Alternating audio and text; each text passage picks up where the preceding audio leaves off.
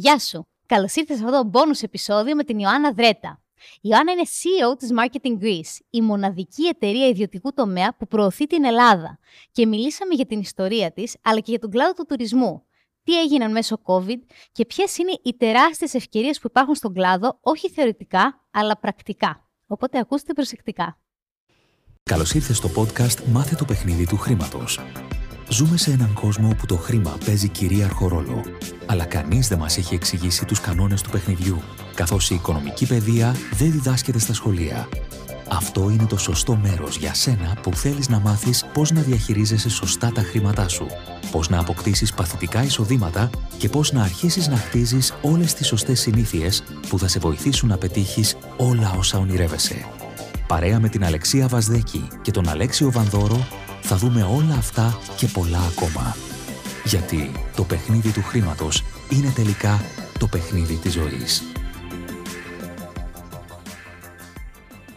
Γεια σου Ιωάννα, καλώς ήρθες. Γεια σας, καλημέρα. Χαιρόμαστε πάρα πολύ που είσαι εδώ. Προσωπικά την Ιωάννα τη γνώρισα πριν από 1,5 χρόνο σε μια ωραία εκδήλωση. Πέρασες ο καιρός. Ναι. Πέρασες ο καιρός, ναι. Wow. Περνάει γρήγορα. Στο Μουσείο Μπενάκη με τη φίλη μας την Νίνα που μας γνώρισε. Σωστά. Και εκεί ουσιαστικά είδα τα πράγματα που κάνει. Μιλήσαμε και με την Αλεξία και μας εντυπωσίασε η όλη πορεία που θα την πούμε σε λίγο. Καλούμε εδώ ανθρώπους οι οποίοι έχουν κάνει κάποια πράγματα πετυχημένα και κατά τη δική μας εκτίμηση και κατά την ευρύτερη εκτίμηση. Και μας ενδιαφέρει πάντα να ξεκινάμε, γιατί οι άνθρωποι που μας ακούνε είναι το μεγαλύτερο κομμάτι 25, 30, 35, 40, οι οποίοι είτε είναι υπάλληλοι, είτε θέλουν να ανοίξουν κάτι δικό τους, είτε ψάχνουν τι να κάνουν στην τωρινή φάση. Έτσι, τη δικιά σου πορεία, το πανεπιστήμιο και μετά προφανώς, και πού είσαι σήμερα. Αυτή είναι μια ιστορία που γενικώς τη λέω, γιατί με ενδιαφέρει να περάσω το μήνυμα του ότι κανείς δεν πρέπει να μπαίνει μέσα σε ένα κουτάκι και να εγκλωβίζεται εκεί όσον αφορά τα επαγγελματικά του. Καλά και τα προσωπικά, αλλά αυτό δεν είναι θέμα συζήτησης τώρα. Να μην εγκλωβίζεται, να κάνει όνειρα, να αρπάζει ευκαιρίες, να αλλάζει προσανατολισμούς. Το θεωρώ πολύ μεγάλη ευτυχία το γεγονός ότι κατάφερα, μου έτυχε από όλα λίγο να σπουδάσω μηχανικός στο Μετσόβιο, πολιτικός μηχανικός, να κάνω ένα μεταπτυχιακό στο Imperial College σε σχέση με δαφομηχανική, πάρα πολύ τεχνικό, λέω τη θεματολογία γιατί είναι ένα πάρα πολύ τεχνικό μεταπτυχιακό, να γυρίσω να δουλέψω λίγος ως μηχανικός, παρόλο που υπήρχε και η οικογενειακή επιχείρηση, η οποία ήταν πάρα πολύ ταιριαστή με αυτή την πορεία. Είδα ότι θα μπορούσα να κάνω καριέρα στην οικογενειακή επιχείρηση. Με ενδιαφέρανε και άλλα πράγματα, άρχισα σιγά σιγά να κάνω και άλλα πράγματα. Μετά από 8 χρόνια αποφάσισα να κάνω ένα δεύτερο μεταπτυχιακό στην Αμερική, να ξανακαθίσω, να περάσω τα διάφορα αγγλικά, ξέρετε, TOEFL και τα λοιπά, που αντικειμενικά δεν είναι δύσκολες εξετάσεις, αλλά απαιτούν μια στοιχειώδη οργάνωση για να πας να δω. Δηλαδή δεν πας αυθορμήτως και τα GMAT και τα διάφορα αυτά που τέλος πάντων δίνεις και λίγουνε, οπότε εμένα είχαν λήξει και έπρεπε να καθίσω να τα ξανακάνω. Σε ποια ηλικία αυτό? Είχα επαγγελματική εμπειρία 8 χρόνια, που σημαίνει ότι ήμουν 30. Okay. Να κάνω αιτήσεις για υποτροφίες και όλη αυτή η πολύ μακρά διαδικασία. Στην Αμερική είναι μια πολύ μακρά διαδικασία αυτή και είχα την τεράστια χαρά να μπορέσω να πάω στο Harvard να κάνω ένα μεταπτυχιακό MBA. Γυρίζοντας. MBA για μηχανικούς ή MBA για γενικό? Είναι MBA. Είναι αντί για business, Masters in Business Administration, είναι Public Administration. Το οποίο είναι ένα ας πούμε ευρύτερο πτυχίο από το business. Έχει αρκετή επικοινωνία, έχει τέτοια πράγματα. Γυρνώντας. Πριν γυρίσεις, συγγνώμη, εκεί έχτισες ένα δίκτυο ανθρώπων, έτσι, καλό, το οποίος κρατήσει ακόμα επαφή, το αξιοποίησες με κάποιο τρόπο? Δεν μπορώ να πω ότι το αξιοποίησα σε επαγγελματικό επίπεδο με τη στενή έννοια. Το αξιοποίησα με την έννοια του ότι έκανα φίλους από όλο τον κόσμο. Στο πτυχίο μου ήμασταν από 122 διαφορετικές χώρες. Wow. Τέλεια. Το οποίο είναι συγκλονιστικό. Ναι. Και το συγκλονιστικό σε αυτό δεν είναι οι προφανείς διαφορές, είναι οι ομοιότητες τις οποίες δεν περιμένεις. Οπότε αυτό με όρισε πολύ ως άνθρωπο, όχι ως επαγγελματία. Ο επαγγελματίας έρχεται μετά. Όρισε σε μεγάλο βαθμό, όχι σε μεγάλο βαθμό, με επηρέασε πολύ. Ήταν μια βαθιά βιωματική εμπειρία, η οποία με έφτιαξε ως... Όχι με έφτιαξε, μου δημιούργησε κάποια συγκεκριμένα χαρακτηριστικά ως άνθρωπο και στη συνέχεια αυτό επηρεάζει την επαγγελματική προσωπικότητα, έτσι, προφανώς προηγείται. Οπότε η σχέση, έχω σχέσεις με ανθρώπους, έχω φίλους σε πάρα πολλές χώρες, προφανώς. Το βασικότερο είναι ότι όμως μαθαίνω από αυτούς ως άνθρωπος ευρύτερα και δεν είναι ότι ωφελούμε επαγγελματικά με την έννοια του ότι... Κάναμε δουλειά μαζί. Κάναμε δουλειά μαζί, που θα μπορούσε να γίνει και αυτό, αλλά δεν είναι αυτό το πιο σημαντικό κατά τη γνώμη μου. Εν πάση περιπτώσει γυρίζω από την Αμερική, διαλέγω έναν διαφορετικό δρόμο, καμία σχέση με engineering που έκανα σε ένα βαθμό έως τότε.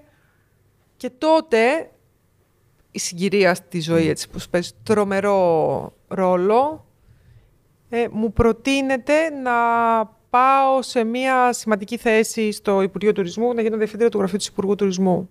Ποια χρονιά είμαστε τώρα? Τώρα είμαστε 2011, okay. 2012. Okay.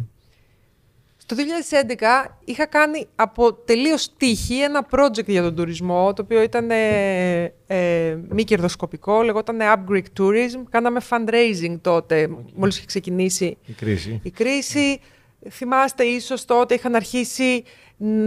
είχε αρχίσει να υπάρχει ενδιαφέρον από τον κόσμο για κοινά projects που αφορούν το κοινό καλό. Θυμάστε, έτσι, 2010 η χώρα έπεφτε στην ελεύθερη πτώση και για πολλά χρόνια μετά.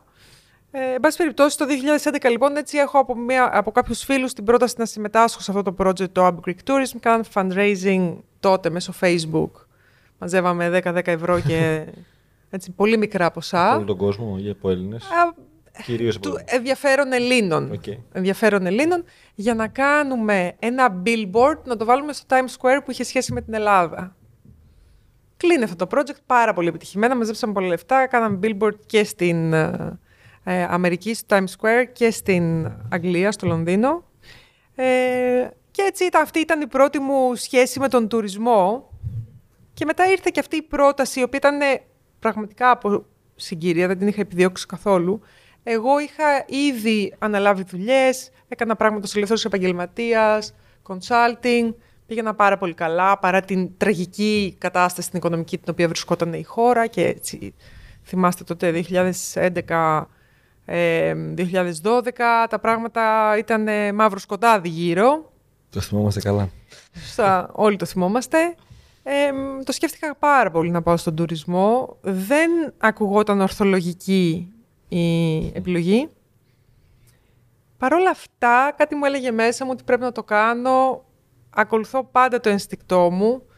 Δεν το θεωρώ μια δύναμη άγνωστη το ένστικτο. Το ένστικτο είναι το αποτέλεσμα κάποιων data που έχουμε συλλέξει στο υποσυνείδητο και στο συνειδητό μας, τα οποία μας καθοδηγούν στο να πάρουμε κάποιες αποφάσεις, οι οποίες δεν τις νιώθεις ακριβώς με ποια επιχειρήματα και με ποια στοιχεία. Αυτό είναι το ένστικτο για μένα. Δεν είναι κάποια δύναμη έτσι περίεργη που είναι το... Οπότε το ακούω πάρα πολύ και το ακολουθώ. Το εμπιστεύομαι. Δεν με έχει βγάλει ποτέ σε αδίέξοδο. Αντίθετα, μου είχε ανοίξει πάρα πολλούς δρόμους και την πήρα αυτή την επιλογή του τουρισμού. Γνώρισα ανθρώπους που μετά μου ανοίξανε πάρα πολύ σοβαρές πόρτες. Και συνέχισα μετά από το Υπουργείο. Πήγα στο ΣΕΤΕ, που είναι ο κοινωνικός εταίρος για τον τουρισμό. Πήγα στη Marketing Greece, όπου είμαι σήμερα. Και πλέον από το 2011, σήμερα 11 χρόνια μετά, έχω μπει σε ένα πάρα πολύ μεγάλο βάθος στον τουρισμό και στο τι είναι ο τουρισμός για την Ελλάδα και το πώς μπορούμε να τον κάνουμε καλύτερο και πώς γίνεται αυτό και όλα αυτά. Οπότε για να πάμε στο σήμερα, να τους εξηγήσουμε τι είναι το Marketing Greece. Mm-hmm. Πάρα πολλοί μπορεί να μην το γνωρίζουν, να το έχουν δει κάπου. Και τι κάνετε εκεί και το Marketing Greece, λοιπόν, είναι επίσης μια πάρα πολύ ιδιαίτερη ιστορία της χώρας μας. Ο τουριστικός τομέας είναι ο μοναδικός τομέας στην Ελλάδα, ο οποίος αποφάσισε να βάλει ιδιωτικά λεφτά για να κάνει κάτι για το κοινό καλό. Okay. Αυτό δεν έχει συμβεί σε κανέναν άλλον τομέα με αυτόν τον τρόπο. Marketing Greece είναι μια εταιρεία η οποία υποστηρίζεται από ιδιωτικά λεφτά. Okay. Χορηγίες δηλαδή. Χορηγίες. Mm-hmm. Είναι μικιό, σωστά. Είναι μη κερδοσκοπικού χαρακτήρα. Δεν είναι μικιό με την έννοια της στενή, του νομικό πρόσωπο μικιό, αλλά είναι μη κερδοσκοπικού χαρακτήρα, δηλαδή δεν έχει μέρισμα. Έτσι, αλλιώς δεν έχει κέρδη. Ο στόχος είναι να κάνουμε πολλά πράγματα για την Ελλάδα. Οπότε φροντίζουμε οι χρήσεις οικονομικές να είναι μία ή άλλη. Μηδενικές ή και οριακά αρνητικές. Οπότε κάνουμε πράγματα για την Ελλάδα, κάνουμε καμπάνιες όλων των ειδών. Μιλάμε πάρα πολύ με τους εμπλεκόμενους σε όλη τη χώρα, προσπαθώντας να μεταφέρουμε τα μηνύματά μας για το πώς αντιλαμβανόμαστε την πρόοδο για τον τουρισμό. Έχουμε αυτό την πλατφόρμα το discovergreece.com και τα αντίστοιχα social media που ίσως αυτό είναι, όχι ίσως, είναι πιο αναγνωρίσιμο από τη Marketing Greece που είναι το όνομα της εταιρείας. Είναι η μεγαλύτερη πλατφόρμα του είδους το discovergreece.com. Εσείς τη δημιουργήσατε δηλαδή. Ναι. Mm-hmm. Είναι το baby μας, όπως λέμε. Το φροντίζουμε. Και το κρατάτε και το ανανεώνετε. Δηλαδή. Το ανανεώνουμε, δημιουργούμε συνέχεια περιεχόμενο και βίντεο και κείμενο, φωτογραφίες. Και όλα αυτά γίνονται με τα χρήματα που μαζεύονται. Των ιδιωτών. Mm-hmm. Είναι μια ακριβό σπορ. Είναι εξαιρετικά ακριβό σπορ. Είναι εξαιρετικά δύσκολη ιστορία το να κάνεις fundraising 365 μέρες του χρόνου. Όχι και αυτά που κάνετε, επειδή είδα και τα βίντεο και τα παραγωγές σοβαρές. Είναι. Παίρνουμε το κινητό και παίρνουμε, ας πούμε. Όχι. Καμία σχέση. Πόσα άτομα είστε? Η στενή ομάδα είμαστε 20 άτομα. Ενώ εσωτερικά, τεχνικά εσωτερικά είμαστε 20 άτομα. Και είμαστε μια έτσι ευρύτερη ομάδα που είναι στενοί συνεργάτες σε διάφορες ειδικότητες που... Είτε σαν να είναι εσωτερική ομάδα, αλλά δεν είναι εσωτερική ομάδα. Και από ό,τι έχω δει, έχετε φτιάξει και πολύ μεγάλες καμπάνιες για να προωθήσετε και την Ελλάδα στο εξωτερικό. Έχουμε κάνει πολλά. Και την Ελλάδα και επιμέρους προορισμούς και επιμέρους έτσι, ενδιαφέροντα για τη χώρα, προϊόντα όπως λέμε εμείς στον τουρισμό. Έχει πάρα πολύ μεγάλο ενδιαφέρον και το... Λέω εγώ ότι το μεγαλύτερο ενδιαφέρον όταν κάνεις μια καμπάνια για τον τουρισμό, παρόλο που... προς τα έξω μιλάς, δηλαδή εμείς στον εισερχόμενο τουρισμό απευθυνόμαστε, αυτό στοχεύουμε. Ταυτοχρόνως μιλάς και μέσα. Ο τουρισμός είναι μια δραστηριότητα μέσα στους εμπλεκόμενους, στους Έλληνες. Ο τουρισμός είναι μια δραστηριότητα, θα μπορούσα να πω, παρεξηγημένη, με διάφορες έννοιες. Επιχειρηματικά δεν θεωρείται δύσκολη η δραστηριότητα, ούτε ιδιαίτερα σύνθετη. Δεν είναι έτσι όμως. Αρχικά, συγγνώμη, τι σημαίνει τουρισμός? Γιατί πιο πολύ έχουμε το ξενοδοχείο, πάμε να μείνουμε. Το ξενοδοχείο είναι μια ραχοκοκαλιά. Μπράβο. Τα υπόλοιπα είναι οι μεταφορές προφανώς σε ένα κομμάτι. Είναι όλο, όταν εμείς το περιγράφουμε αυτό. Τι σημαίνει μέσα, ας πούμε. Φυσικά. Okay. Ο τουρισμός καταρχήν είναι η εμπειρία. Έτσι. Αυτή είναι η λέξη κλειδί του σύγχρονου τουρισμού. Και η οποία εμπειρία ξεκινάει από την digital εμπειρία όταν είσαι στη χώρα σου. Σωστά. Και ψάχνεις που θα πας διακοπές. Κάνεις το dreaming και το search. Ακριβώς, το dreaming και το search. Εκεί η εμπειρία για τη χώρα ξεκινάει στο ίντερνετ. Άρα, ας πούμε, η πορεία του τουρίστα ξεκινάει στη χώρα του, στο ίντερνετ, θα μπει στο αεροπλάνο. Οι περισσότεροι τουρίστες στην Ελλάδα έρχονται με το αεροπλάνο. Θα μπεις στο αεροπλάνο, θα έρθεις σε κάποιο αεροδρόμιο, θα μπεις σε κάποιο μεταφορικό μέσο, θα πάει στο ξενοδοχείο του, θα βγει στον προορισμό του, θα πάει σε αρχαιολογικούς χώρους, σε μουσεία, σε καταστήματα εστίασης, μπαρ, ταβέρνες, εστιατόρια. Θα κάνει όλα αυτά τα οποία κάνουμε όταν κάνουμε διακοπές ή όταν κάνουμε άλλου είδους τουρισμό και θα γυρίσει πίσω με την αντίστοιχη πορεία. Τώρα, το ενδιαφέρον σε αυτό είναι ότι ο άνθρωπος που θα έρθει εδώ, ο τουρίστας, στο μυαλό του, η εμπειρία από τη χώρα είναι ένα. Άρα, Σχηματίζει μία άποψη εννοείς. Μία εμπειρία είναι αυτό. Άρα ουσιαστικά αυτό τι είναι? Μία λυσίδα υπηρεσιών και αξιών. Το ένα το κάνει ο ιδιώτης. Το άλλο είναι και αυτός ιδιώτης. Το εστιατόριο, η εστίαση. Το Υπουργείο Πολιτισμού χειρίζεται όλους τους αρχαιολογικούς χώρους. Ο Δήμος χειρίζεται την καθαριότητα και την τάξη και την οικοκυροσύνη, το που λέμε εμείς, στους προορισμούς. Το αεροπλάνο και το αεροπλάνο είναι πάρα πολύ μεγάλη ιδιωτική εταιρεία. Τα αεροδρόμια ιδιωτικά πλέον, αλλά η εικόνα που προσγειώνεσαι είναι πολύ... Ή ιδιωτικά ή όχι ιδιωτικά, είτε ανάλογα με την περίπτωση, στην καλή περίπτωση... τα χειρίζονται οι ιδιώτες. Παίζει και μεγάλο ρόλο, γιατί το πρώτο που βλέπουμε μόλις κατέβω είναι το αεροδρόμιο. Τεράστιο. Και σε αυτό έχουν γίνει σοβαρά βήματα πλέον. Σοβαρότατα βήματα έχουν γίνει στα 14 αεροδρόμια της Fraport, συν την Αθήνα βέβαια που έχει προηγηθεί. Καλά 8 νομίζω είναι τώρα να κάνουν αυτοί. Τώρα έπεται έτσι μια δεύτερη δόση. Γιατί πολλές φορές η κοινή γνώμη μπορεί να κράζουμε κάποια πράγματα, αλλά το ουσιαστικό που έγινε, γιατί ταξιδεύω κι εγώ πολύ, κατεβαίνει στη Θεσσαλονίκη, εκεί μεγάλωσα. Η Θεσσαλονίκη έχει μεταμορφωθεί, δηλαδή, βέβαια. Ναι, κατεβαίνω σε ένα αεροδρόμιο. Έχει μεταμορφωθεί. Η Fraport έχει κάνει εξαιρετική δουλειά στη Θεσσαλονίκη. Βέβαια, η ολοκλήρωση του αεροδρομίου δυστυχώς συνέπεσε με την συγκλονιστική κρίση της πανδημίας. Αυτό που έφερε η πανδημία, το συγκλονιστικό στον τουρισμό, το οποίο έχει τρομερό ενδιαφέρον. Γιατί κατά τη γνώμη μου, εκτός από αυτό την καταράκωση, την τρομερή, που ουσιαστικά κλείσανε όλα για μεγάλα χρονικά διαστήματα μέσα σε αυτά τα 2 χρόνια της πολύ μεγάλης έντασης, ταυτόχρονα φέρνει και τεράστιες ευκαιρίες για εμάς, τους Έλληνες, τις τοπικές κοινωνίες δηλαδή, γιατί ουσιαστικά ο τουρισμός έχει αλλάξει. Την πανδημία άλλαξε. Οι προτεραιότητες των τουριστών αλλάξανε. Ο τρόπος που αξιολογούν τους προορισμούς άλλαξε. Θες να μας πεις με ποιο τρόπο? Πλέον, ναι. Μ' αρέσει πολύ σαν θέμα και το συζητάω πολύ. Τέλεια. Να πάρουν και ιδέες οι άνθρωποι. Βεβαίως. Πολλοί άνθρωποι που είναι και επιχειρηματίες θέλουν να... Και να δουν ποια είναι η ευκαιρία κιόλας για αυτούς. Τεράστια ευκαιρία. Εγώ αντιλαμβάνομαι, είναι η καθημερινότητά μου το να έρχομαι σε επαφή με τους επιχειρηματίες του τουρισμού με την ευρύτερη έννοια, και ξέρω ότι παρά την συγκλονιστική επίδοση της χώρας μας το καλοκαίρι που πέρασε, η οποία έφερε βέβαια στην επιφάνεια και διάφορα ζητήματα υπερτουρισμού, τα οποία μας προβληματίζουν πάρα πολύ και τα είχαμε στην ατζέντα από το 2019 και απλά έμεινε λίγο στην άκρη. Ότι περνάς στο κρίσιμο στάδιο που χάνεται η εμπειρία. Βέβαια. Και γίνεται πολύ μαζικό έτσι. Δεν ξέρω αν γίνεται η λέξη αν είναι το μαζικό, αλλά είναι αυτό που εμείς λέμε υπερτουρισμός ή εν πάση περιπτώσει οι υποδομές ιδιωτικές και δημόσιες, κυρίως δημόσιες, δεν αντέχουν τόσο κόσμο. Ή δεν... Χάνεται είναι... καλή εμπειρία τέλος πάντων. Ο τουρισμός για κάθε τόπο. Πρέπει ο κάθε τόπος να αποφασίσει τι θέλει, πού στοχεύει ο κάθε τόπος. Τι είδους τουρίστες θέλει, τι είναι αυτό το οποίο προσδοκεί για τον τόπο του. Οι πολίτες.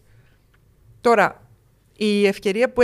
Οπότε, με όλη αυτή τη δυσκολία, παρόλο που τη γνωρίζω, ταυτόχρονα υπάρχει στο τραπέζι μια τεράστια ευκαιρία. Επιχειρηματίες, κοινωνίες... Εννοείται κυρίως εκτός Αθηνών, περιφέρεια, για νέους να μείνουν εκεί εφόσον επιθυμούν. Υπάρχουν πράγματα που μπορούν να κάνουν που αφορούν τους τουρίστες της επόμενης μέρας. Ποια είναι η αλλαγή που έγινε στον COVID? Ουσιαστικά όλες οι τάσεις που προϋπήρχαν, που είναι 2, η μία έχει να κάνει με το ευρύτερο sustainability, που θα πούμε τι είναι, γιατί δεν είναι μόνο περιβάλλον, και η δεύτερη έχει να κάνει με το digitalization, 2 τάσεις. Προϋπήρχαν, δεν είναι κάτι καινούριο, επιταχύνθηκαν πάρα πολύ στη διάρκεια του COVID. Σήμερα οι τουρίστες τους ενδιαφέρει να πηγαίνουν σε προορισμούς, να μπαίνουν σε βάθος σε προορισμούς, να τους ζουν, να μην πηγαίνουν με ένα bucket list, βλέπω 3 μνημεία και τέλος φεύγω. Θέλουν να έρθουν σε επαφή με κατοίκους, θέλουν να κάνουν πράγματα τα οποία κάνουν οι κάτοικοι, θέλουν... να βλέπουν ότι και οι κάτοικοι και οι τουρίστες σέβονται το περιβάλλον. Πάω και στα άλλα θέματα του υπερτουρισμού και όλη τη δουλειά που έχουμε να κάνουμε και ως κράτος, αλλά και ως κοινωνίες και ως επιχειρηματίες. Αυτά άλλαξαν λόγω COVID, λες τώρα. Επιταχύνθηκε πάρα πολύ αυτό. Αλλά άλλαξε η κουλτούρα τελείως. Σήμερα, θα το πω κάθε υπερβολή, τα ξενοδοχεία που έχουν πλαστικά και συσκευασίες για πάρα πολλές κατηγορίες τουριστών. Αυτό είναι, που λέω, λόγος ποινικό, καταλάβατε. Είναι κάτι πάρα πολύ αποθητικό. Ναι. Αυτό προϋπήρχε ως αίσθηση και ως τάση πριν, αλλά παρά την πολύ μεγάλη κατανάλωση πλαστικού στη διάρκεια της πανδημίας, σακουλάκια, πραγματάκια, δεν ξέρω αν πήγατε σε ξενοδοχεία. Στη διάρκεια της πανδημίας ήταν μια τραγωδία. Τα γάντια που φορούσαμε. Τραγωδία, τα γάντια, τα σακουλάκια, οι πετσέτες στις σακούλες, μάσκες παντού. Σήμερα αυτό το transition, αυτή η μετάβαση πρέπει να συμβεί. Και δίνω τώρα έτσι το ελάχιστο παράδειγμα. Εδώ έχει πάρα πολλή συζήτηση και μπορεί να μπει κανείς σε βάθος, γιατί αυτό που αν θέλουμε να κρατήσουμε από αυτή τη συζήτηση του τι είναι sustainability για τον τουρισμό, είναι ότι είναι μια ολιστική έννοια. Δεν έχει να κάνει μόνο με το περιβάλλον. Έχει να κάνει με τον πολιτισμό, έχει να κάνει με το τοπικό χρώμα, έχει να κάνει με τη γαστρονομία, έχει όλα αυτά τα πράγματα. Είναι φαινόμενο να μην πάνε πολύ σε ξενοδοχεία από φόβο ή από εμπειρία και να θέλουν πιο πολύ να μείνουν μεμονωμένα.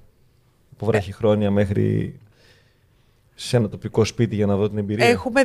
Βεβαίως, έχουμε διάφορες τάσεις οι οποίες κρύβονται εκεί μέσα και οι οποίες διαφοροποιούνται ανάλογα με το προφίλ του ταξιδιώτη. Ένα άλλο που κουβεντιάζαμε με ανθρώπους, συνεργάτες που έχω στα ναυτιλιακά, ότι έπαιξε πολύ και μέσα στον COVID και συνεχίζει. Αντί να πάνε να μείνουν 4 οικογένειες σε ένα ξενοδοχείο, θέλει να έχει budget και φοβούνται και όλο το κομμάτι οικονομικό, νοικιάζουν ένα σκάφος αντίστοιχα. Και μένουν εκεί, κοιμούνται εκεί, κάνουν. Τα σκάφη πήγαν αρκετά καλά, θα έλεγα, τη χρονιά που. Υπάρχουν τάσεις επιμέρους τέτοιες, αλλά δεν είναι μία η τάση. Δηλαδή υπάρχει αυτή, υπάρχει και η ανάποδη. Γιατί στο σκάφος δεν καθαρίζουμε, ξέρω εγώ, ενδεχομένως καθημερινά. Έτσι, δεν υπάρχει σέρβις καθαριότητας. Αντίστοιχα, στο ξενοδοχείο υπάρχει σέρβις καθαριότητας. Οπότε και κάποιος διαλέγει το ξενοδοχείο. Βάσει των επιθύσεων που έχει. Και... Ναι, δηλαδή διάφορο. Και η μίσθωση βραχυχρόνια που τη λέμε, δηλαδή το να πας σε ένα σπίτι από μια πλατφόρμα να το βρεις, τόσες πλατφόρμες τύπου Airbnb. Και αυτό είναι μια τάση η οποία είναι πάρα πολύ υπαρκτή και πάρα πολύ σημαντική. Τι άλλο άλλαξε, γιατί μας είπες τώρα για το κομμάτι του sustainability, της βιωσιμότητας. Το δεύτερο, αυτός είναι ένας μεγάλος πυλώνας. Και μετά θέλω να συμπληρώσω σε αυτό, πριν πάμε στο επόμενο θέμα, που είναι το digitalization, δηλαδή η ανάγκη του να είσαι εκεί έξω. Εμείς το ξέρουμε, αλλά αυτό αφορά και τον τουρισμό σε όλο του το εύρος. Ό,τι δεν υπάρχει στο ίντερνετ, δεν υπάρχει. Και όταν λέμε υπάρχει στο ίντερνετ, δεν εννοούμε υπάρχει στο booking. Σωστά. Ούτε υπάρχει σε ένα site το οποίο είναι δύσχρηστο ή σχεδόν μη χρησιμοποιήσιμο. Στην πραγματικότητα το προϊόν πρέπει να είναι και bookable για να θεωρείται ότι υπάρχει. Online bookable. Τι σημαίνει από το δικό του site να μπορεί να το κλείσει. Ναι. Και αυτό αφορά όχι μόνο ξενοδοχεία, τα πάντα. Μνημεία, εστιατόρια. Τα πάντα. Γιατί αν λέμε ως χώρα ότι θέλουμε να πάμε σε ένα να ακούγεται πάρα πολύ ωραία, σε ένα καλύτερης ποιότητας τουρισμό. Να απευθυνθούμε σε καλύτερους τουρίστες. Πολύ άσχημη έκφραση, αλλά ουσιαστικά αυτό που εννοούμε μεγαλύτερης καταναλωτικής δύναμης. Θα πρέπει να απευθυνθούμε σε αυτούς με τρόπο που θα μας ακούσουν. Και ποιος είναι αυτός? Μέσω του ίντερνετ. Η απαγκίστρωση δηλαδή από τους μεγάλους tour operators και από τα μεγάλα site. Από τα μεγάλα site, τα οποία, ποιο είναι το πρόβλημα με τα μεγάλα site? Ότι κρατάνε πάρα πολύ μεγάλες προμήθειες από τους αβάστακτες συχνά προμήθειες. Από τους επιχειρηματίες. Ένας τρόπος υπάρχει. Digitalization. Δεν υπάρχει άλλη απάντηση. Το ξέρουμε ότι είναι ακριβό. Το ξέρουμε ότι θέλει αλλαγές και στη δομή, κυρίως πριν φτάσεις να κάνεις την αλλαγή. Δηλαδή, αλλαγή στον τρόπο που λειτουργεί η μικρή εταιρεία. Αλλά αυτός είναι ο δρόμος. Το θετικό με το digitalization είναι ότι βάζεις έναν στόχο και μπορείς κάθε χρόνο να κάνεις λίγο. Και αυτό αθροίζει. Δεν χρειάζεται δηλαδή να το κάνεις όλο με μιας. Σταδιακά. Βγαίνουν και προγραμματάκια σταδιακά, δηλαδή πηγαίνετε και ένα κομμάτι. Ναι, πολλά τέτοια. Μικρά μένα, αλλά πολλά. Ναι, σταδιακά, μικρά σταθερά βήματα. Προς μια κατεύθυνση τέτοια. Τώρα, να δούμε. Πάω για να το καταλάβουμε καλύτερα το sustainability, την αειφορία. Όλες οι τάσεις τις επόμενες μέρες για τον τουρισμό, οι παγκόσμιες, μπαίνουν κάτω από την ομπρέλα αυτή της αειφορίας και θα έλεγα με πολύ λίγες λέξεις δικές μου ότι έχουν να κάνουν κυρίως με τον άνθρωπο και τον τρόπο ζωής. Και το wellness ενδεχομένως. Όχι ενδεχομένως, και το wellness πάρα πολύ. Αλλά είναι και αυτό μία υποκατηγορία του sustainability. Το ξέρουμε από έρευνες, όχι γιατί το λέω εγώ, είναι η άποψή μου ή αγαπάμε πολύ τη χώρα μας και το λέμε γιατί αγαπάμε πολύ τη χώρα μας. Το ξέρουμε από έρευνες ότι το συγκριτικό πλεονέκτημα της χώρας μας έναντι των ανταγωνιστριών χωρών είναι ο άνθρωπος. Το ξέρουμε. Και βλέπεις ότι είναι το νούμερο ένα ζητούμενο. Ο τρόπος ζωής. Ξέρουμε ότι ο λόγος που έρχονται στην Ελλάδα είναι για τον τρόπο ζωής. Μέσα σε αυτόν συμπεριλαμβάνεται και η γαστρονομία. Mm-hmm. Ξέρουμε το wellness είναι μια τεράστια τάση σε όλους τους κλάδους, έτσι δεν είναι. Mm-hmm. Και όλοι στην προσωπική μας ζωή ξέρουμε πόσο προσπαθούμε να προτεραιοποιήσουμε πράγματα που έχουν να κάνουν με το wellness. Ας σκεφτείτε ότι το ελληνικό καλοκαίρι, γιατί αυτό είναι το brand, το ελληνικό καλοκαίρι, στην πραγματικότητα έχει στοιχεία θεραπευτικά. Δηλαδή, δεν ισχύει για όλους μας ότι περιμένουμε το ελληνικό καλοκαίρι για να θεραπεύσουμε ότι έγινε το χειμώνα. Αυτό δεν προσδοκούμε. Θάλασσα, λίγο κρασί και τα υπόλοιπα. Ναι. Από εκεί βγήκε η καμπάνια το Greek Summer is a State of Mind. Φανταστική, τη βρήκα τόσο έξυπνη. Ήτανε πολύ καλή. Βάζουμε παρένθεση σε αυτό. Σαν ιδιωτικός φορέας, ναι. Δεν υπόκειται στο κράτος. Όχι. Μέσα. Προσπαθούμε να συνεργαζόμαστε με το κράτος. Άρα για να κάνω μια καμπάνια έχει να κάνει με το Υπουργείο Τουρισμού. Όχι. Εγώ νόμιζα σας έχει προσλάβει για να το κάνετε. Στη συγκεκριμένη περίπτωση. Να το πούμε λίγο. Ναι. Επειδή κάνουμε πολλές καμπάνιες. Πόσο ελεύθεροι είστε να. Είμαστε πολύ ελεύθεροι. Τέλει. Καλό είναι αυτό. Ναι. Και γρήγοροι, φαντάζομαι. Γιατί... Ελεύθεροι, γρήγοροι, δημιουργικοί κτλ.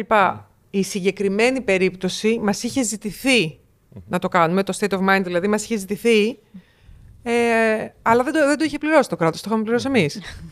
Okay. Συμμετέχετε σε κουβέντες όμως εθνικής στρατηγικής, ναι. Πώς θα βγούμε έξω συνολικά φαντάζομαι. Γιατί ο βασικός εταίρος της Marketing Greece κατά 80% είναι ο ΣΕΤΕ, ο οποίος ΣΕΤΕ είναι κοινωνικός εταίρος, είναι το, έτσι είναι ο χαρακτηρισμός, το στάτους ελληνικών τουριστικών επιχειρήσεων. Okay. Είναι κοινωνικός εταίρος, είναι συνεργάτης εξορισμού της κυβέρνησης και σύμβουλος εξορισμού της κυβέρνησης, οπότε δι' αυτού υπάρχει ζήμωση καθημερινή σε όλα τα σημεία και της τοπικής αυτοδιοίκησης και της κυβέρνησης, αλλά δεν υπάρχει, είναι ιδιωτική εταιρεία η οποία προσπαθεί για τον τουρισμό, δεν υπάρχει υποχρέωση να δώσεις λόγο κάπου, ναι. Σύμπλευσης. Ναι. Η σύμπλευση προκύπτει από το ότι έτσι κι αλλιώς ο ιδιωτικός τομέας ξέρει που πάει αυτό. Mm-hmm. Σωστά. Άρα και η πρόφηση είναι κυρίως digital. Ή θα τους παραδείξεις, όχι σε εκθέσεις τέτοια. Όχι. Θα τα κάνουν από μόνο τους οι φορείς. Αυτό το γίνεται αποτελεσματικά από το κράτος, ναι. Τέλος πάντων, πάρα πολλά χρόνια. Είναι κάτι το οποίο θεωρούμε ότι δεν χρειάζεται περαιτέρω στήριξη από εμάς. Εμείς το budget το οποίο σηκώνουμε με πόνο και αγώνα, το βάζουμε μόνο σε digital δράσεις. Mm-hmm. Το μόνο μη digital που προωθούμε είναι η επίσκεψη δημοσιογράφων στη χώρα μας. Okay. Στο να πάνε να δουν πράγματα. Αλλά και αυτό τελικά digital καταλήγει το αποτέλεσμά του να είναι. Όταν ανεβαίνει. Ναι. Οπότε, ακριβώς. Σωστά. Οπότε, ας πούμε ότι και αυτό είναι με μία έννοια digital. Άρα οι δύο ευκαιρίες στο κομμάτι του digitalization είναι οι επιχειρήσεις που είναι τουριστικά μέρη να ψηφιοποιηθούν, ναι. Όσο πιο γρήγορα γίνεται. Όσο πιο γρήγορα γίνεται και να αυτονομηθούν. Αυτό είναι που θα τους δώσει δύναμη για την επόμενη μέρα. Mm-hmm. Στον τουρισμό αυτή τη στιγμή πρέπει να έχει site αντίστοιχο της επιχείρησής σου, όχι χειρότερο, αντίστοιχο της επιχείρησής σου, λειτουργικό και ευχριστό. Να γίνονται οι κρατήσεις. Ιδανικά να γίνονται οι κρατήσεις από εκεί και αν όχι άμεσα σε ένα προγραμματισμό μετά από κάποια χρόνια να φτάσει σε ένα σημείο που να μπορείς να γίνονται οι κρατήσεις από εκεί. Τα social αντίστοιχα. Και να έχεις social και αν πρέπει να διαλέξεις ένα social, να έχεις Instagram. Με καλές φωτογραφίες. Αν δεν έχεις καλές φωτογραφίες, καλύτερα να μην έχεις Instagram. Το TikTok με βίντεο που προωθείται. Προωθείται πολύ, σιγά σιγά. Αλλά ξέρεις, τα βηματάκια ένα-ένα. Σωστό. Αν δεν έχουμε site, δεν έχουμε Instagram, ας μην έχουμε TikTok, δεν πειράζει. Ναι. Δηλαδή να τα κάνουμε εμείς ως μη κερδοσκοπική εταιρεία που προσπαθούμε να τους στηρίξουμε όλους. Έχουμε content, δημιουργούμε content το οποίο το δίνουμε σε όλους για αυτή τη χρήση. Άμα το βάλουν και αυτοί στη σελίδα τους. Να το βάλουν και, ας πούμε, είπαμε, η πλατφόρμα που προωθούμε τη χώρα είναι το Discover Greece. Η εταιρεία είναι η Marketing Greece που κάνουμε τις δουλειές, ας πούμε, έτσι, που είναι το corporate, το όνομα, η εταιρεία. Στο site της Marketing Greece υπάρχει κάπου content library, η βιβλιοθήκη, νομίζω έτσι με βιβλιοθήκη, το λέμε content gallery, γι' αυτό το... όπου μπορούν οι επιχειρηματίες ανά προορισμό να βρουν, να πάρουν και να χρησιμοποιήσουν και σε site και σε social media φωτογραφίες. Wow, και μικρά βιντεάκια, αλλά κυρίως φωτογραφίες. Σε υψηλή ανάλυση υλικό, έτοιμο να το πάρουν. Δηλαδή χωρίς δικαιώματα, χωρίς τίποτα. Τέλειο.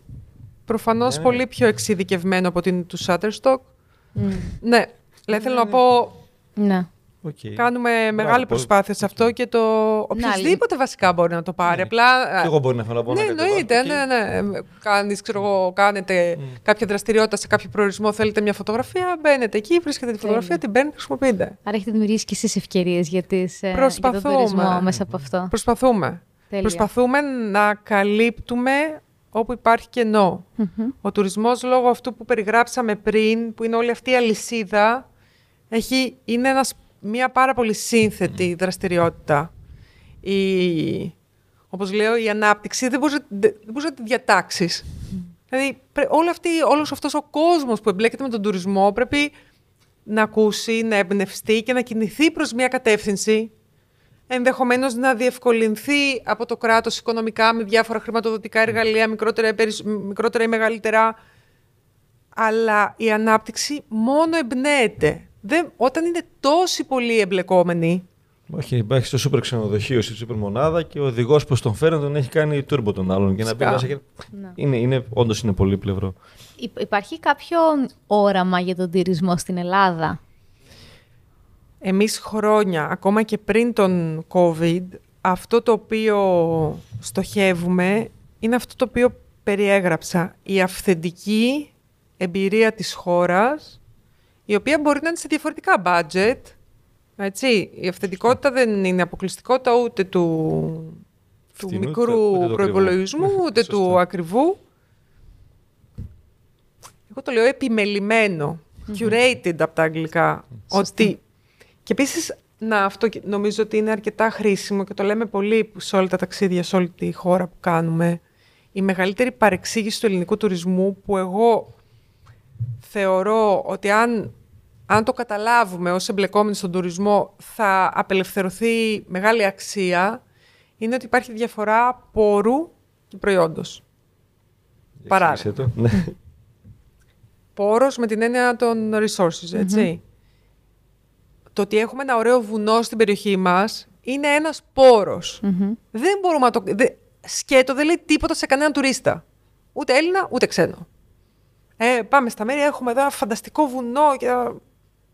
Έχει μονοπάτια, σηματοδοτημένα και φτιαγμένα.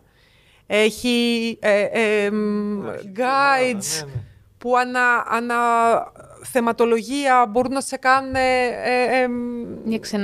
ένα tour. Αναθεματολογία. Εμένα με ενδιαφέρουν οι βυζαντινές εκκλησίες. Λέω κάτι το οποίο υπάρχει πολύ ανά την Ελλάδα, έτσι.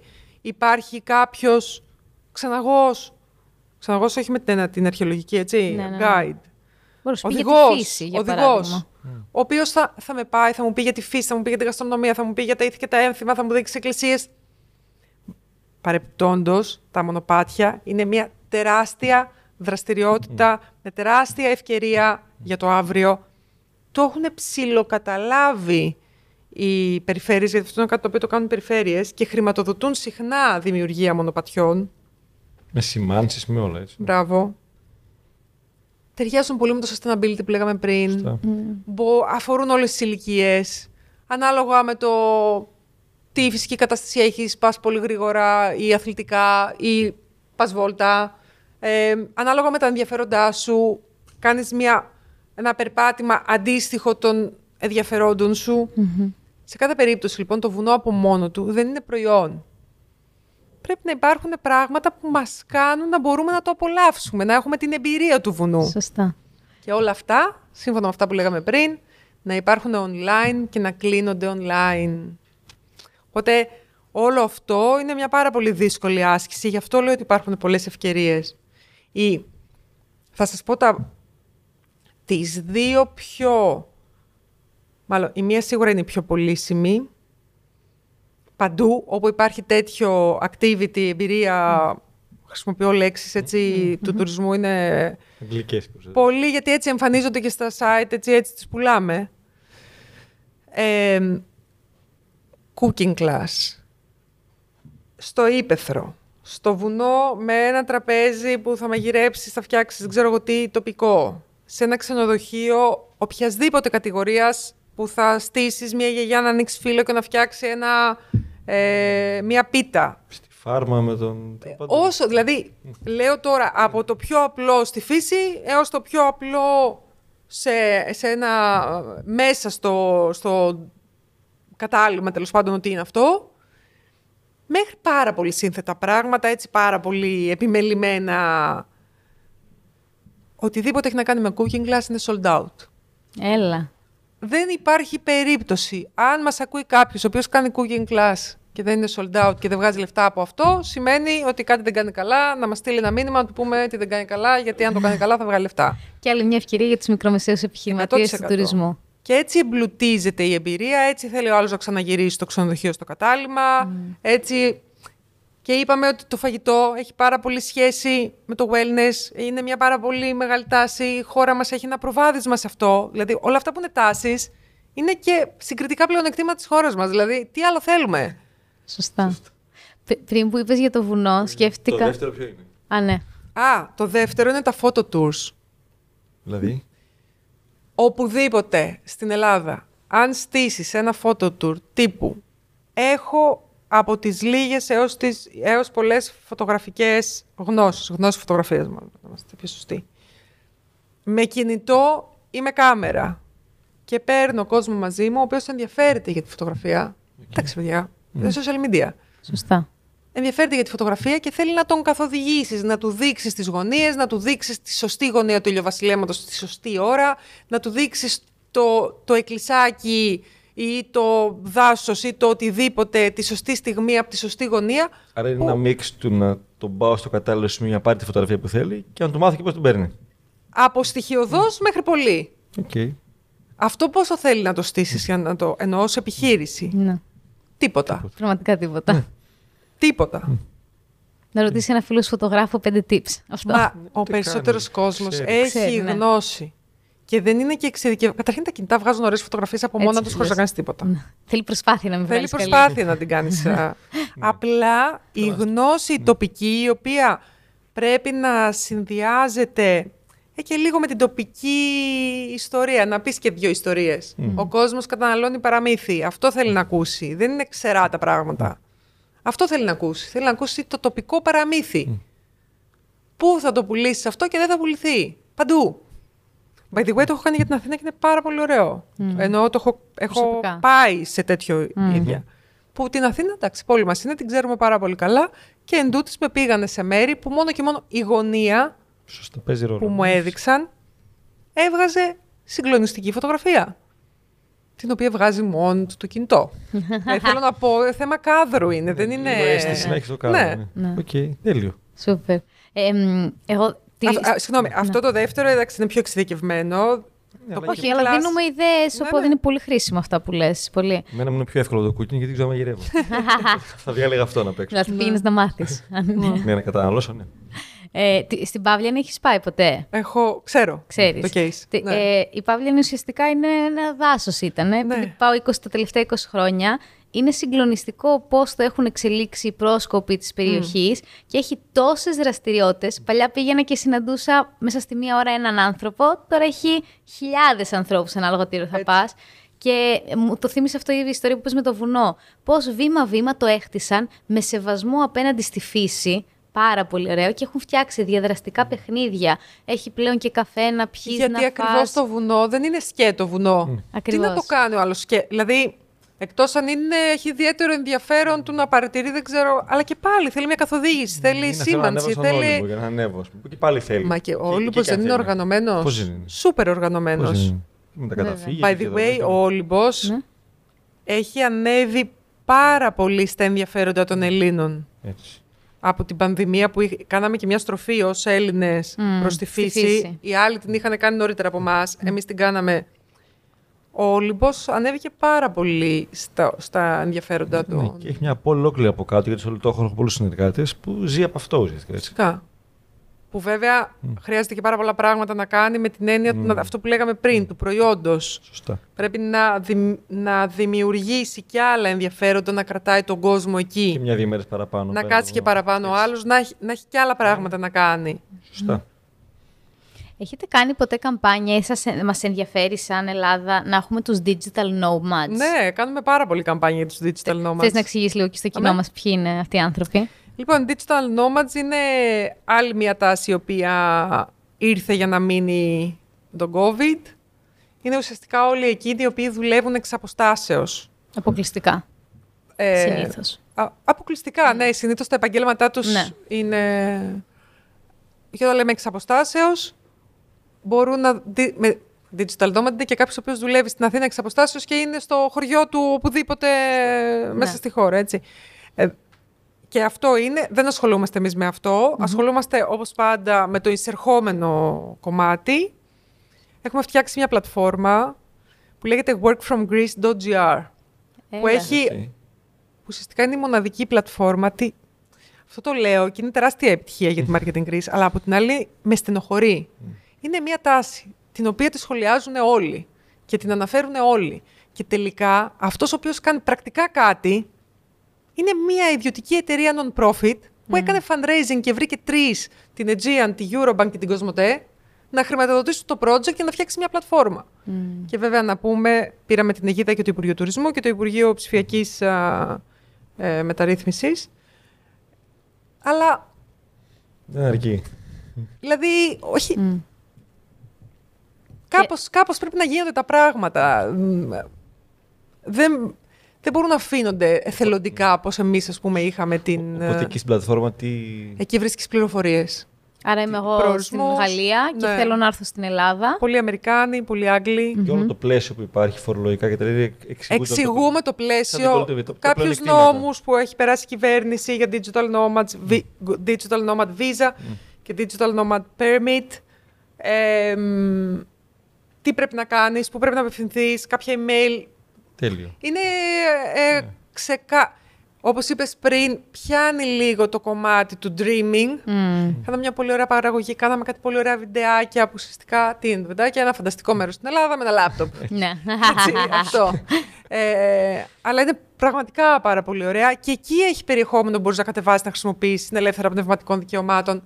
Έχουμε ξενοδοχεία τα οποία έχουν βγάλει ειδικά προϊόντα για digital nomads, που σημαίνει ότι είναι καλύτερες τιμές γιατί είναι μεγαλύτερο το stay. Έχουν co-working spaces.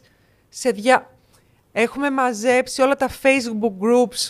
Κοιτάξτε τώρα δουλειά. Έχουμε μαζέψει όλα τα Facebook groups αναπροορισμό που είναι με digital nomads. Όταν οι digital nomads έρχονται εδώ, που είναι ένα κοινό που μας ενδιαφέρει πάρα πολύ, γιατί ζει τη χώρα μας σε βάθος, εκτός του ότι καταναλώνει, ζει τη χώρα μας σε βάθος και όταν γυρίζει όπου γυρίσει... Διαφημίζει στο μασόμα. Ακριβώς. Άρα είναι ένα κοινό που μας ενδιαφέρει. Εκτός από την ζωή, την τοπική, με αυθεντικότητα που θέλει να ζήσει, γιατί γι' αυτό έρχεται,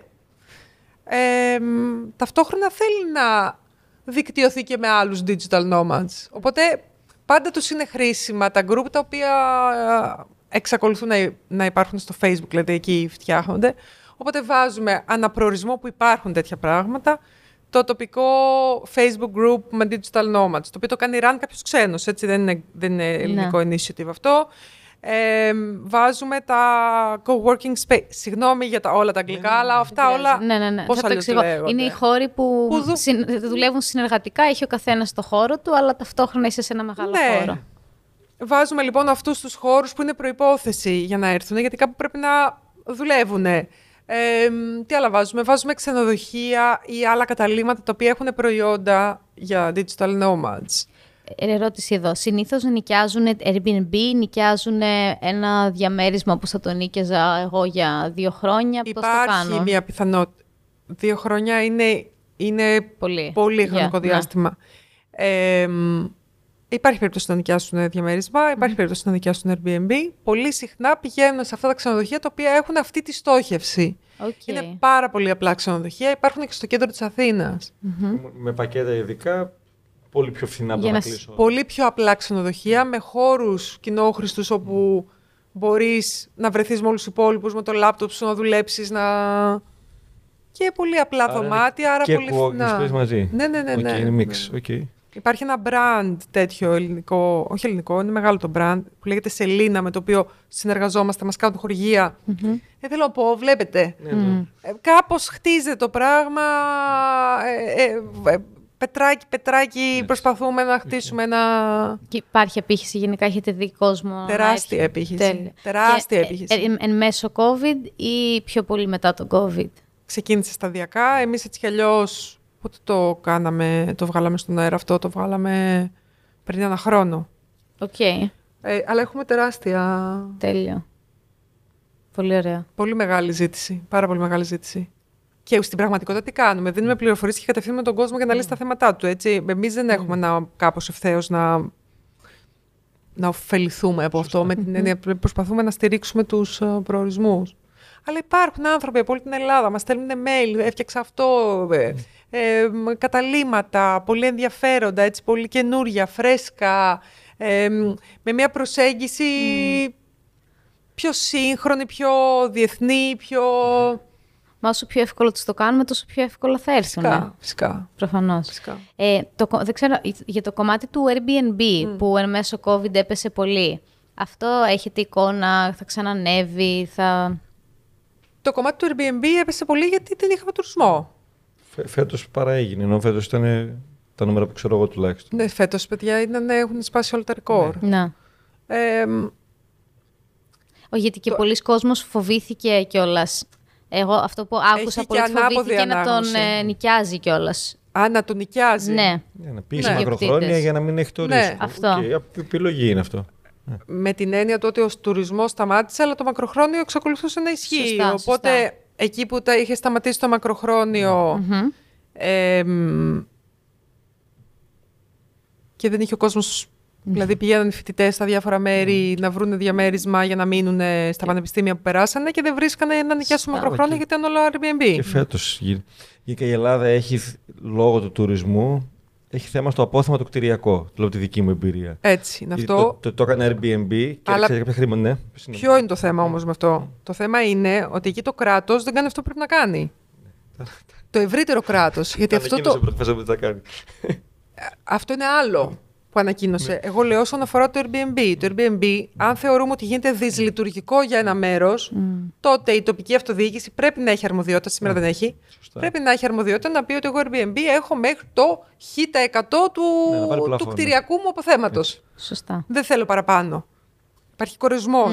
Αυτά τα πράγματα τα ελέγχουν οι τοπικές αρχές στις άλλες χώρες. Σωστά, γιατί πλέον είναι κάτι που αφορά και την κοινωνία. Δεν φυσικά, γιατί ανεβαίνουν. Ναι. Δεν το έχει ισχυριστεί ποτέ κανείς αυτό. Τα πράγματα πρέπει να γίνονται με έναν τρόπο που να είναι προς όφελος της κοινωνίας, των ανθρώπων που ζουν εκεί. Το άλλο το οποίο λέμε και το. Έτσι σχηματικά νομίζω ότι έχει πολύ μεγάλο ενδιαφέρον. Αν δεν υπάρχουν χαρούμενοι κάτοικοι σε ένα μέρος, δεν μπορεί να υπάρχει χαρούμενος τουρίστας. Σωστό. Πολύ ωραία. Και αυτό έχει να κάνει με όλα. Το πόσο καθαρά, πόσο οργανωμένα, τα μέσα μαζικής μεταφοράς. Άμα ο κάτοικος δεν θέλει να μείνει εκεί, δεν μπορεί, είναι δυσλειτουργικό, είναι δυσάρεστο, θεωρούμε ότι θα έρθει κάποιος τουρίστας και θα του αρέσει. Προφανώς όχι. Άρα τα πράγματα δεν τα κάνουμε για τους τουρίστες, ό,τι κάνουμε σε υποδομές. Τα κάνουμε καταρχήν για εμάς και μετά, ναι, αν ο τόπος έχει επιλέξει, και αυτό είναι θέμα, έχει επιλέξει να θέλει να ζει από τον τουρισμό, μέχρι σε όποιο σημείο έχει επιλέξει, τότε κάνει και κάποια πράγματα κυριότερα για να προστατεύσει την ζωή των κατοίκων, για να μην επιβαρύνεται από τα επιπλέον σκουπίδια, από την επιπλέον κίνηση. Αυτά ισχύουν, έτσι, δεν είναι... κάποιο έτσι τελευταίο tip ή ευκαιρία που θα μπορούσα να πεις, γιατί ήδη μας έδωσες πάρα πολύ για τους μικρομεσαίους επιχειρηματίες, αλλά δεν ξέρω αν έχεις να προσθέσεις και κάτι άλλο. Α, για την αειφορία, είπες ότι δεν είναι μόνο για το περιβάλλον. Δεν είναι μόνο για το περιβάλλον. Θες να μας πεις γιατί άλλο είναι? Ναι. Είναι πάρα πολύ για το τοπικό χρώμα, πάρα πολύ για τα ήθη και τα έθιμα, πάρα πολύ για τη γαστρονομία. Mm-hmm. Μου έρχονται όλες αυτές οι λέξεις. Στην τι σημαίνει να μην γίνουμε όλοι με μπραντς και μπέργκερ, ας πούμε. Okay. Δεν νομίζω υπάρχει τέτοια τάση στην Ελλάδα. Όχι, ρωτάω για να καταλάβω την αηφορία. Τη γαστρονομία, προφανώς το τοπικό προϊόν είναι αυτό το οποίο όλο ένα και περισσότερο είναι ζητούμενο από τον τουρισμό. Και είναι ζητούμενο και από εμάς. Και είμαστε και καλοί σε αυτό. Έως πότε θα περιμένουμε κάτι για να κάνουμε κάτι? Είναι μέρη πολλά στην Ελλάδα έτσι, που αυτό δεν το αντιλαμβάνονται.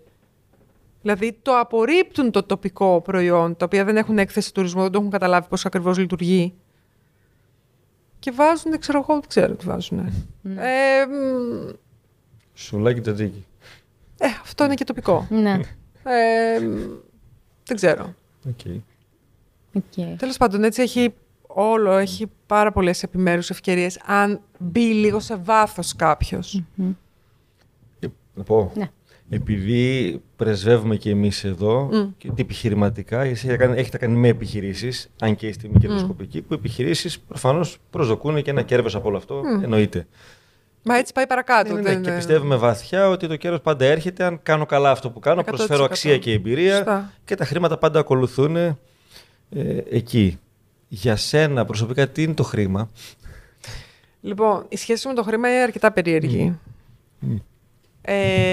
Με την έννοια ότι δεν το έχω επιδιώξει ποτέ μου, αλλά φυσικά και μου αρέσει το αποτέλεσμά του. Δηλαδή δεν είναι ότι το αρνούμε, καμία σχέση, αλλά δεν το έχω επιδιώξει ποτέ μου. Έχει έρθει σε έναν βαθμό που θα ήθελα, αλλά δεν το έχω επιδιώξει με την έννοια του να το κυνηγάω, να είναι νούμερο ένα κριτήριο για τα πράγματα τα οποία κάνω.